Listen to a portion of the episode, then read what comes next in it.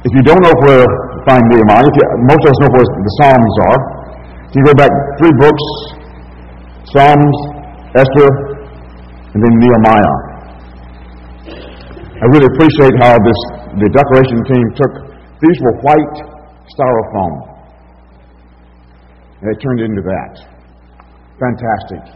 As a look at rebuilding together. Over the years, I've gone with, with Nathan Strand and with men from Good News. I've gone with my family, my sons, to Boundary Waters up on the U.S. Canada border. It's always a fantastic time. I don't usually love the 12 hour drive up, but once I'm there, I love the wildlife. I love sitting around the campfire talking with the guys. The campfire is so important. You see, we cook meals from that, but at night and in the morning, there's another very important thing called coffee that comes from those fires. I can remember so clearly getting up in the mornings, and I'm usually one of the first ones that would wake up, and I'd want to wash my face off, and then I'd want to make coffee. And I'd usually wake somebody else up, and we'd go over, and the fire from the night before would be out. And about all you could see was maybe a little small little red ember here and there. And if we were lucky, somebody had, a, had brought along a piece of cardboard, or maybe we might find some leaves or whatever. But we would fan those embers that were so tiny. We'd fan them and fan them. And slowly, you'd see more of those embers begin to light up. Then slowly, you see a little flicker of a flame. And then, as we added little straw and little sticks, that fire would catch on and get going. And we could have our coffee, the thing the fire was made for. Sometimes the same thing happens in our lives. That fire within, that passion for God, it almost goes out. And we need to flame it with God's Word, fan it rather with God's Word.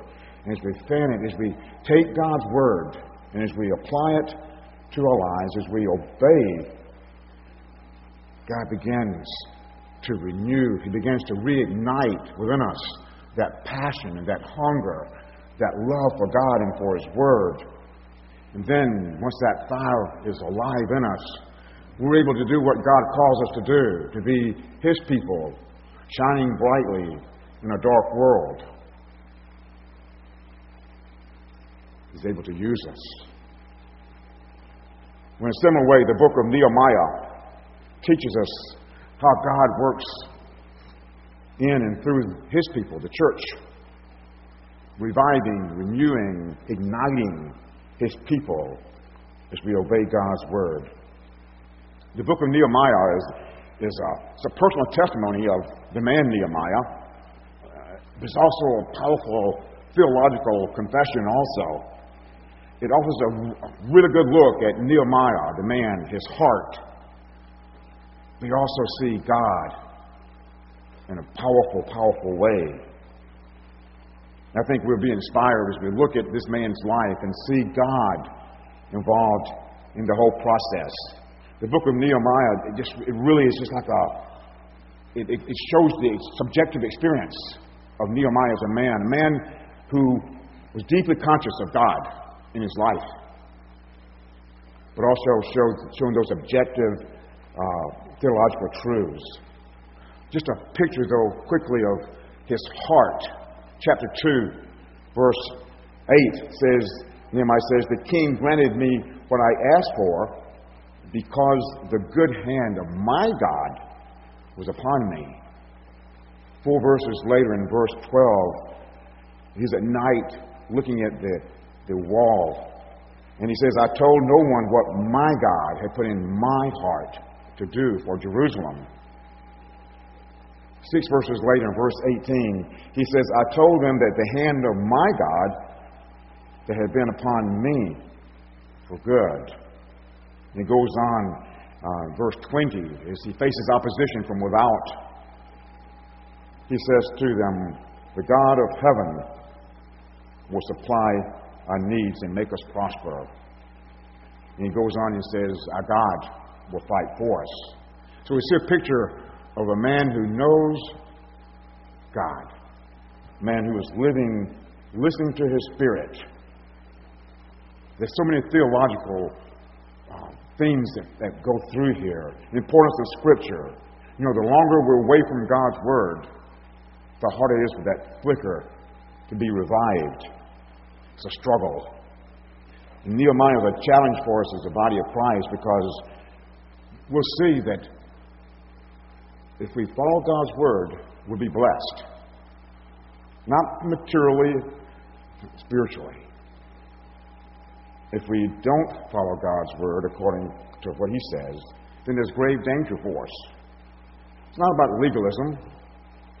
God's Word shows us His mercy and His grace, but He also shows us His holiness and His wrath. Today, I think our culture so focuses on God being love without the reality that God is a God who deals with sin. So, Scripture is a key component of our lives. The second thing we'll see is prayer is a natural response of His people. Nehemiah begins with a prayer, it ends with a prayer, and throughout it, we see prayers uh, lifted up in anguish and joy uh, independence and commitment.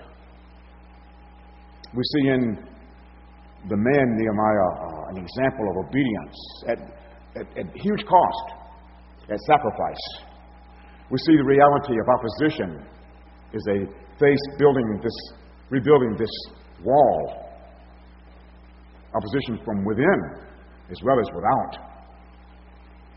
We see, of course, as I mentioned, the protection and providence of God.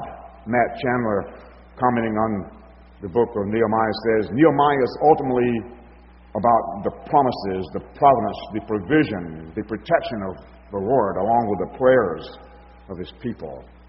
We see his faithfulness. The book of Nehemiah is a call for action.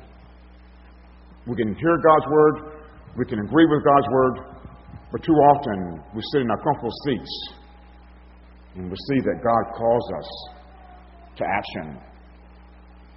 And finally, we'll see that Nehemiah's a story about God's power to restore broken lives. God's power to restore broken lives. I'm always reminded of 1 Corinthians 6, 9 through 11, when we, we, we, we face impossible situations, when we think that there's no way that we can change. It says, Don't be deceived.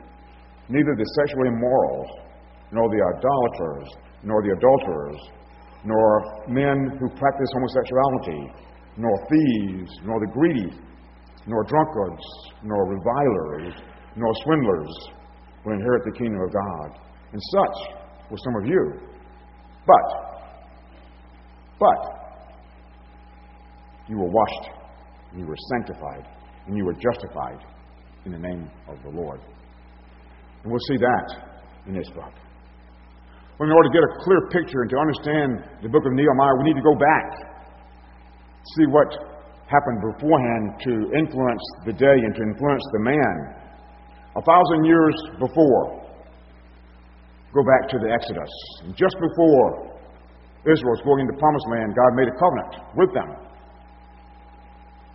Deuteronomy 30 covers it, and 1 through 4 kind of gives a synopsis. It's basically, God says, This is my covenant. If you obey me and follow it, you'll be blessed. If you disobey, curses await. The blessings were meaning joy, the presence of God, abundance. The curses were severe famine, plagues, eventual exile. And God warns Israel to put away the idols and to worship the one true God. Then fast forward from the Exodus to around 400 years or so. King David is ruling. Jerusalem has become the holy city. Later on, David's son Solomon builds the temple. And then, in that time period, to rightly worship the Lord, one had to go to Jerusalem in the temple. Of course, we know that after Christ's death, resurrection, that no longer is the case by any means. 1 Peter 2 5 says that you yourselves, talking about believers, are living stones being built up as a spiritual house to be a holy priesthood to offer sacrifices acceptable to God through Christ.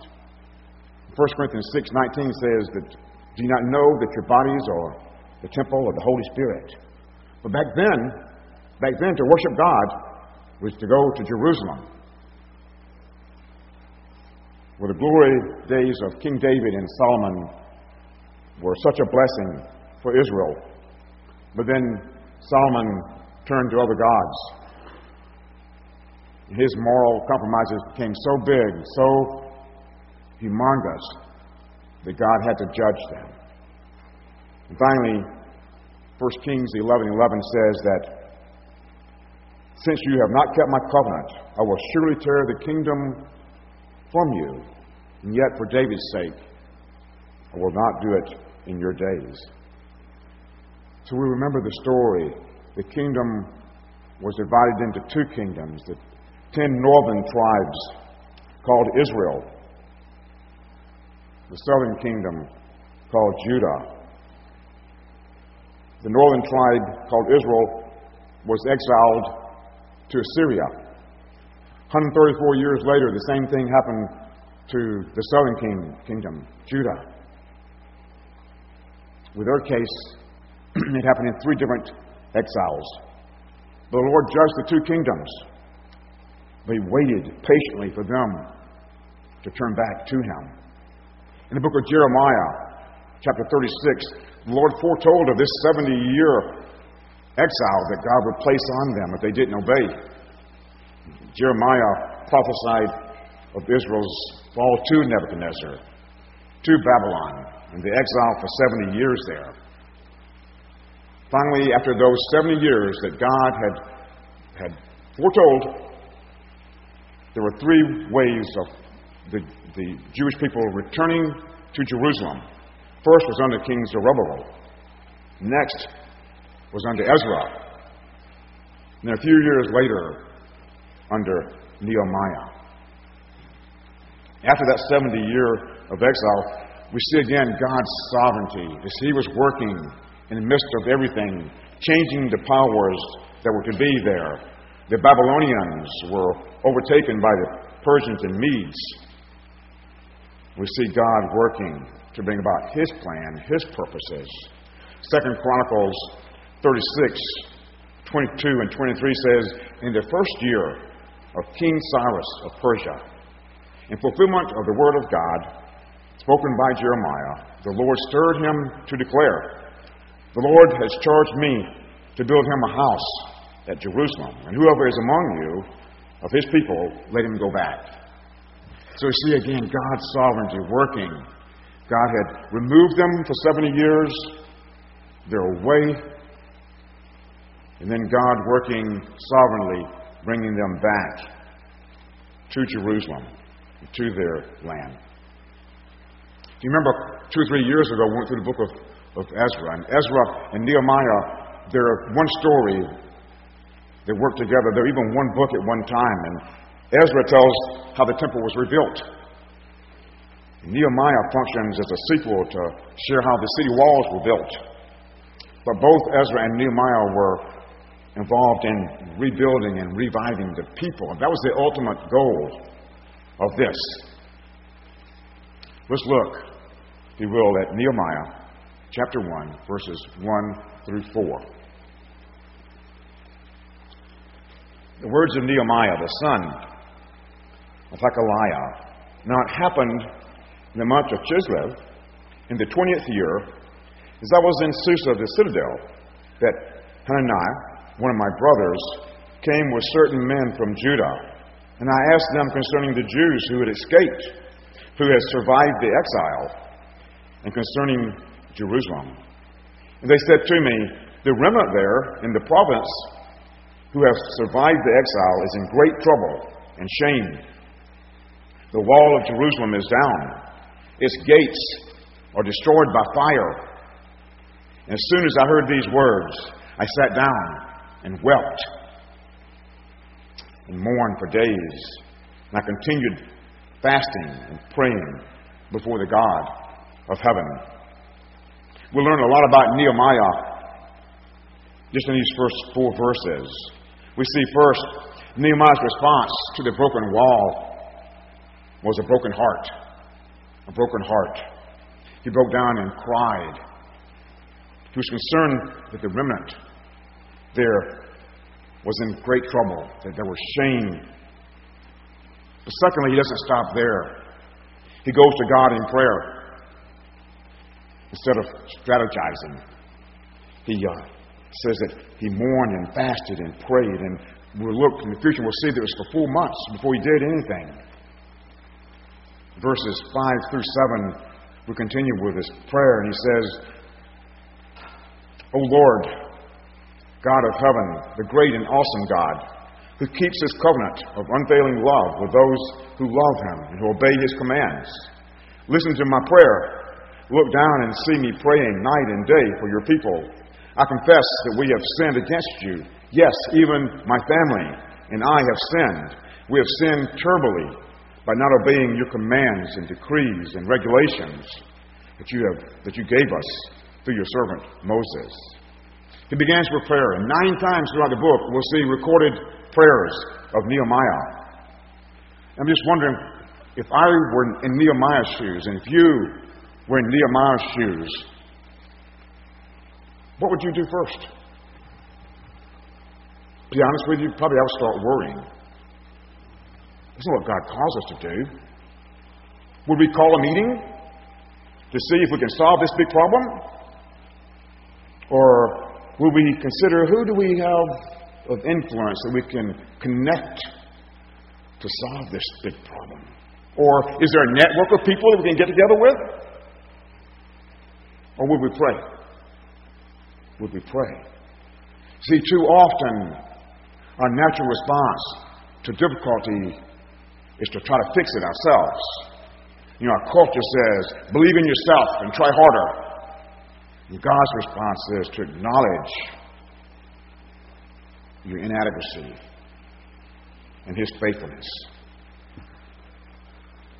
When Nehemiah first acknowledges God's greatness, he says, O Lord God of heaven, the great and awesome God who keeps his covenant of unfailing love with those who love him. He acknowledges who God is, and then he confesses the sins of Israel, including himself and his family, and they have sinned terribly in not obeying God's decrees and commands. But why is he talking about sin? the men he talked with, they didn't mention sin, did they? I, I look back and nowhere does it mention sin. Why isn't he talking about the walls? Why isn't he praying that God would restore the walls? Why isn't he praying about those broken gates that were burned down? Why is he confessing sins of his people? Why is he placing himself alongside the people who were 800 miles away from him, identifying himself with them as he confesses the sins of the nation of Israel. Why is he talking about sin? Well, you see, Nehemiah prayed and confessed his sin, and the sin of his family, and the sin of his nation, because he has spiritual discernment he recognized that these physical issues and concerns were symptoms of spiritual issues. Verses 8 through 10, he cries out to God again and he says, Remember the word that you commanded your, your servant Moses, saying, If you're unfaithful, I will scatter you among your people. But if you return to me and keep my commands and do them, Though your outcasts are in the uttermost parts of heaven, from there I will gather them and bring them to the place that I have chosen to make my name dwell.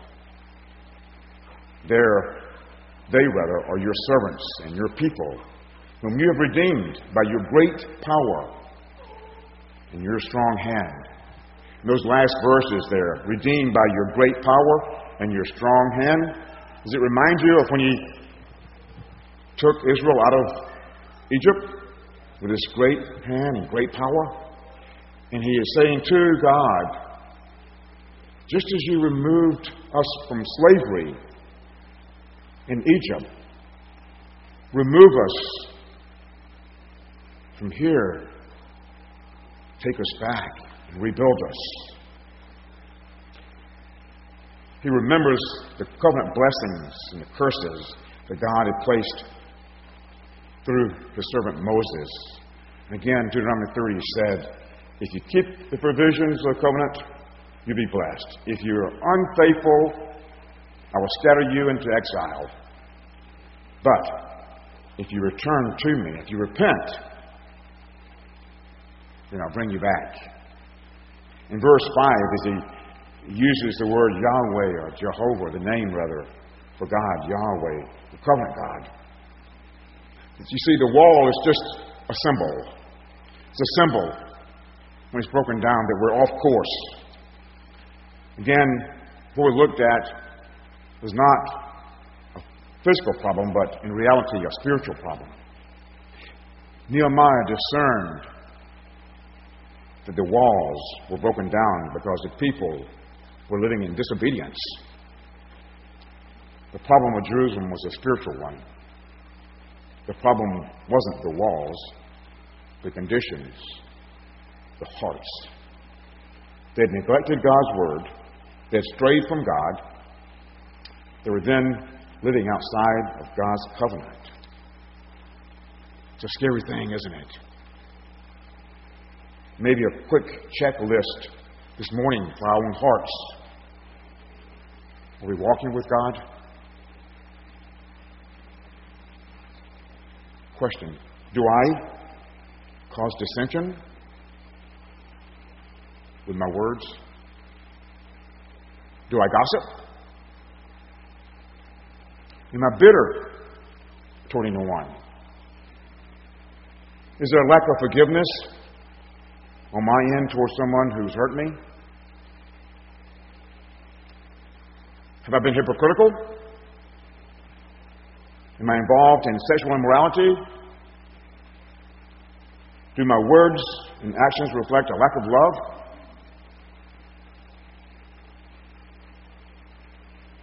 God wants us to walk with Him.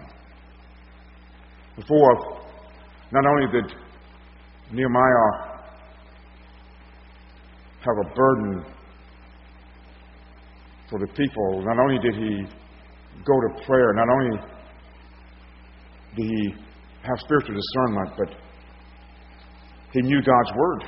He had to know God's Word in order to know the covenant. He had to know God's Word in order to to know all the things that he was talking about. He had to be a student. Verse 8 and 9 If you are unfaithful, I will scatter you among the nations. But if you return to me and obey my commands, I will gather them and bring them to the place I have chosen as a dwelling place for my name. And parts of this verse are word for word from Deuteronomy 30. Some of it is a loose paraphrase.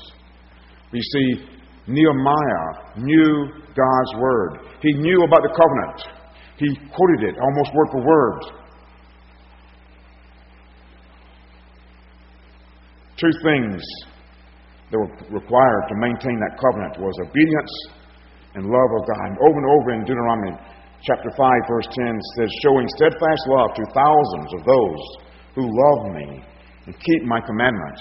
Chapter 7, he keeps his covenant for a thousand generations and lavishes his unfailing love on those who love him and obey him. God had promised to bless Israel it followed his commands, but he also had promised to curse them if they were disobedient. But again, he had promised to return them if they repented. Verse 10 and 11, Nehemiah continues in his prayer. And here I love the, the, the way, uh, a different version here has it. The people you rescued by your great power and strong hand are your servants. O Lord, please hear my prayer. Listen to the words of those of us who delight in honoring you. Grant us, grant me success today by making the king favorable to me. Put it into his heart to be kind to me.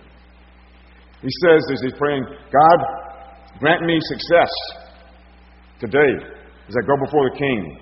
Give me favor with him. Put it in his heart to be kind to me. He desperately was asking God for help.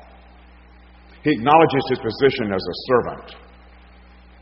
And if you're looking at the ESV, it translates that last part grant him mercy in the sight of this man. And then some would say, well, he's being derogatory. But what he's doing is, is acknowledging that the king is a man. And the king had extraordinary power. But as Nehemiah went to God, he was saying, God, the king is a man. Give me favor. Give me favor. Well, fifth thing that Nehemiah does in his prayer is he makes himself available. He makes himself available.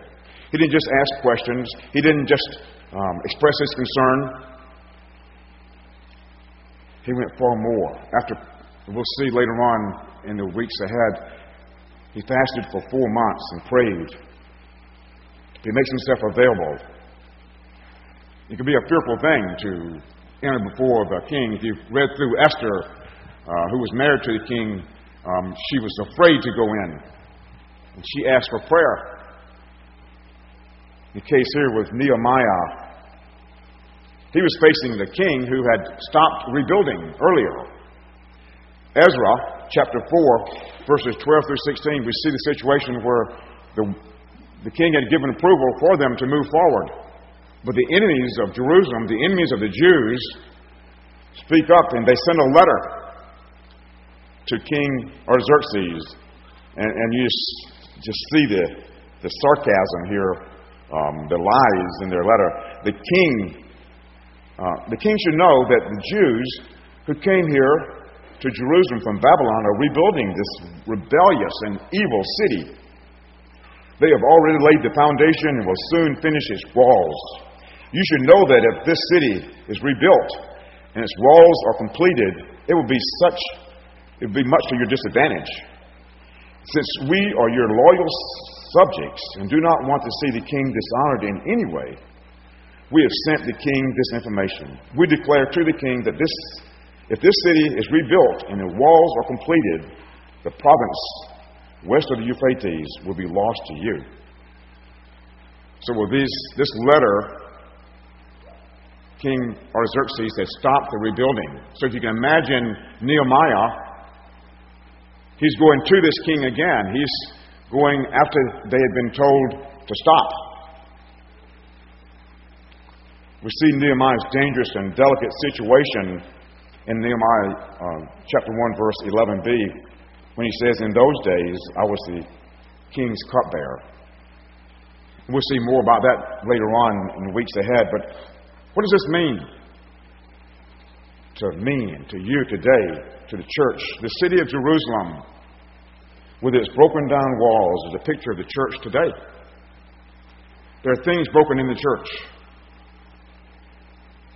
dissension, gossip, bitterness, lack of love, hypocrisy, sexual immorality, lack of love. And I'm not referencing just good news, I'm talking about the church in general. When we ignore, though, God's word, His holiness, His justice, His generosity, evangelism, they're all lacking. The lacking of these things represents broken down walls, burned gates, when God shows us a condition in the church, and I'm representing now good news, when He shows us problems, when we see these holes in the wall, we need to deal with them. He wants us to respond with a broken heart. Do you? Do we see broken walls of sin and compromise within the church? Are there areas of our lives individually that we need to surrender to God? Broken relationships? Marriage issues? As I said, gossip or dissension? Bitterness? God wants us to deal with them. It's easy for us to put them aside. But God is saying, deal with them. God wants to use every trial in our lives, and sometimes our trials are a result of our sin. Sometimes we can feel like I, I can never be used by God again. But remember God's grace. Remember, He longs to renew us. He longs to reignite within us that passion for God. Well, what does it take to rebuild our lives, to be the people that God wants us to be? Do we as a church need to deal with anything? There's definitely an emphasis within this book on the community, the body of Christ, working together. We need to be a part of God's plan. We see in Nehemiah character traits of people that God uses. First, remember, Nehemiah's response to broken walls was a broken heart. My question for you and for me is what's your heart broken over today? Is your heart broken over anything?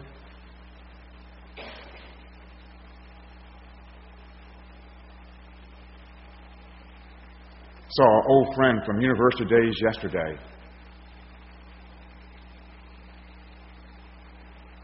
He's not a believer, and my heart breaks for him. There are others my heart breaks for. Do we hurt for those who are lost?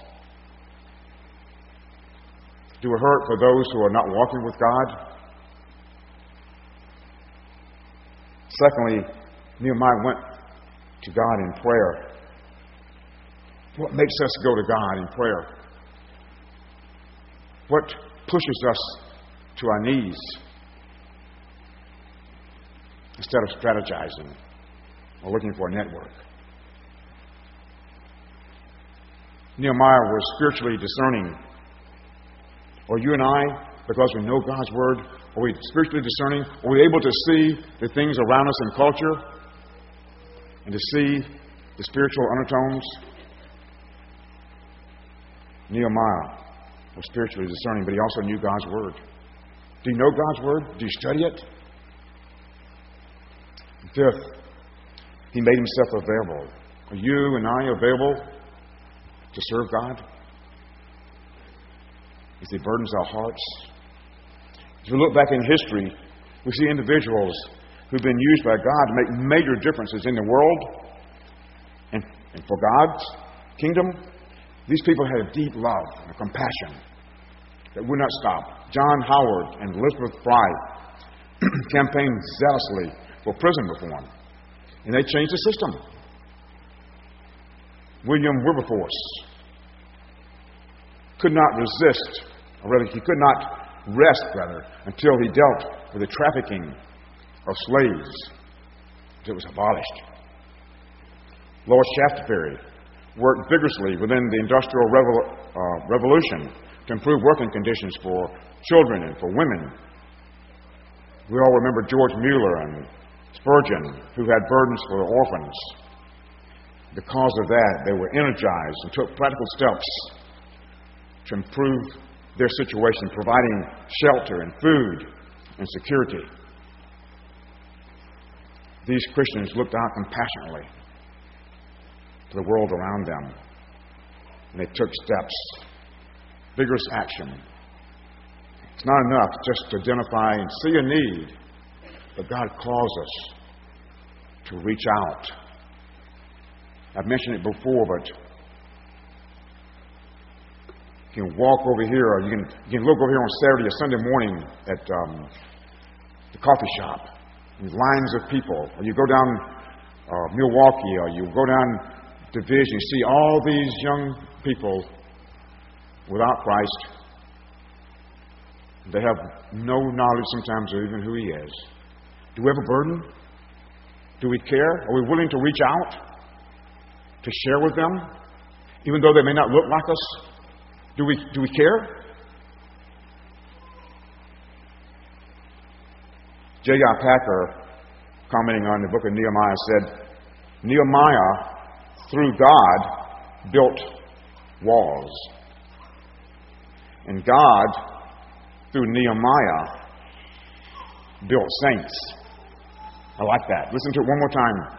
Nehemiah, through God, built walls. God, through Nehemiah, built saints. God's called us to build saints, to reach people for Christ. My question for you today is what is God calling you to do this morning? What is God calling us to do as a church. Let's pray. Our gracious Father,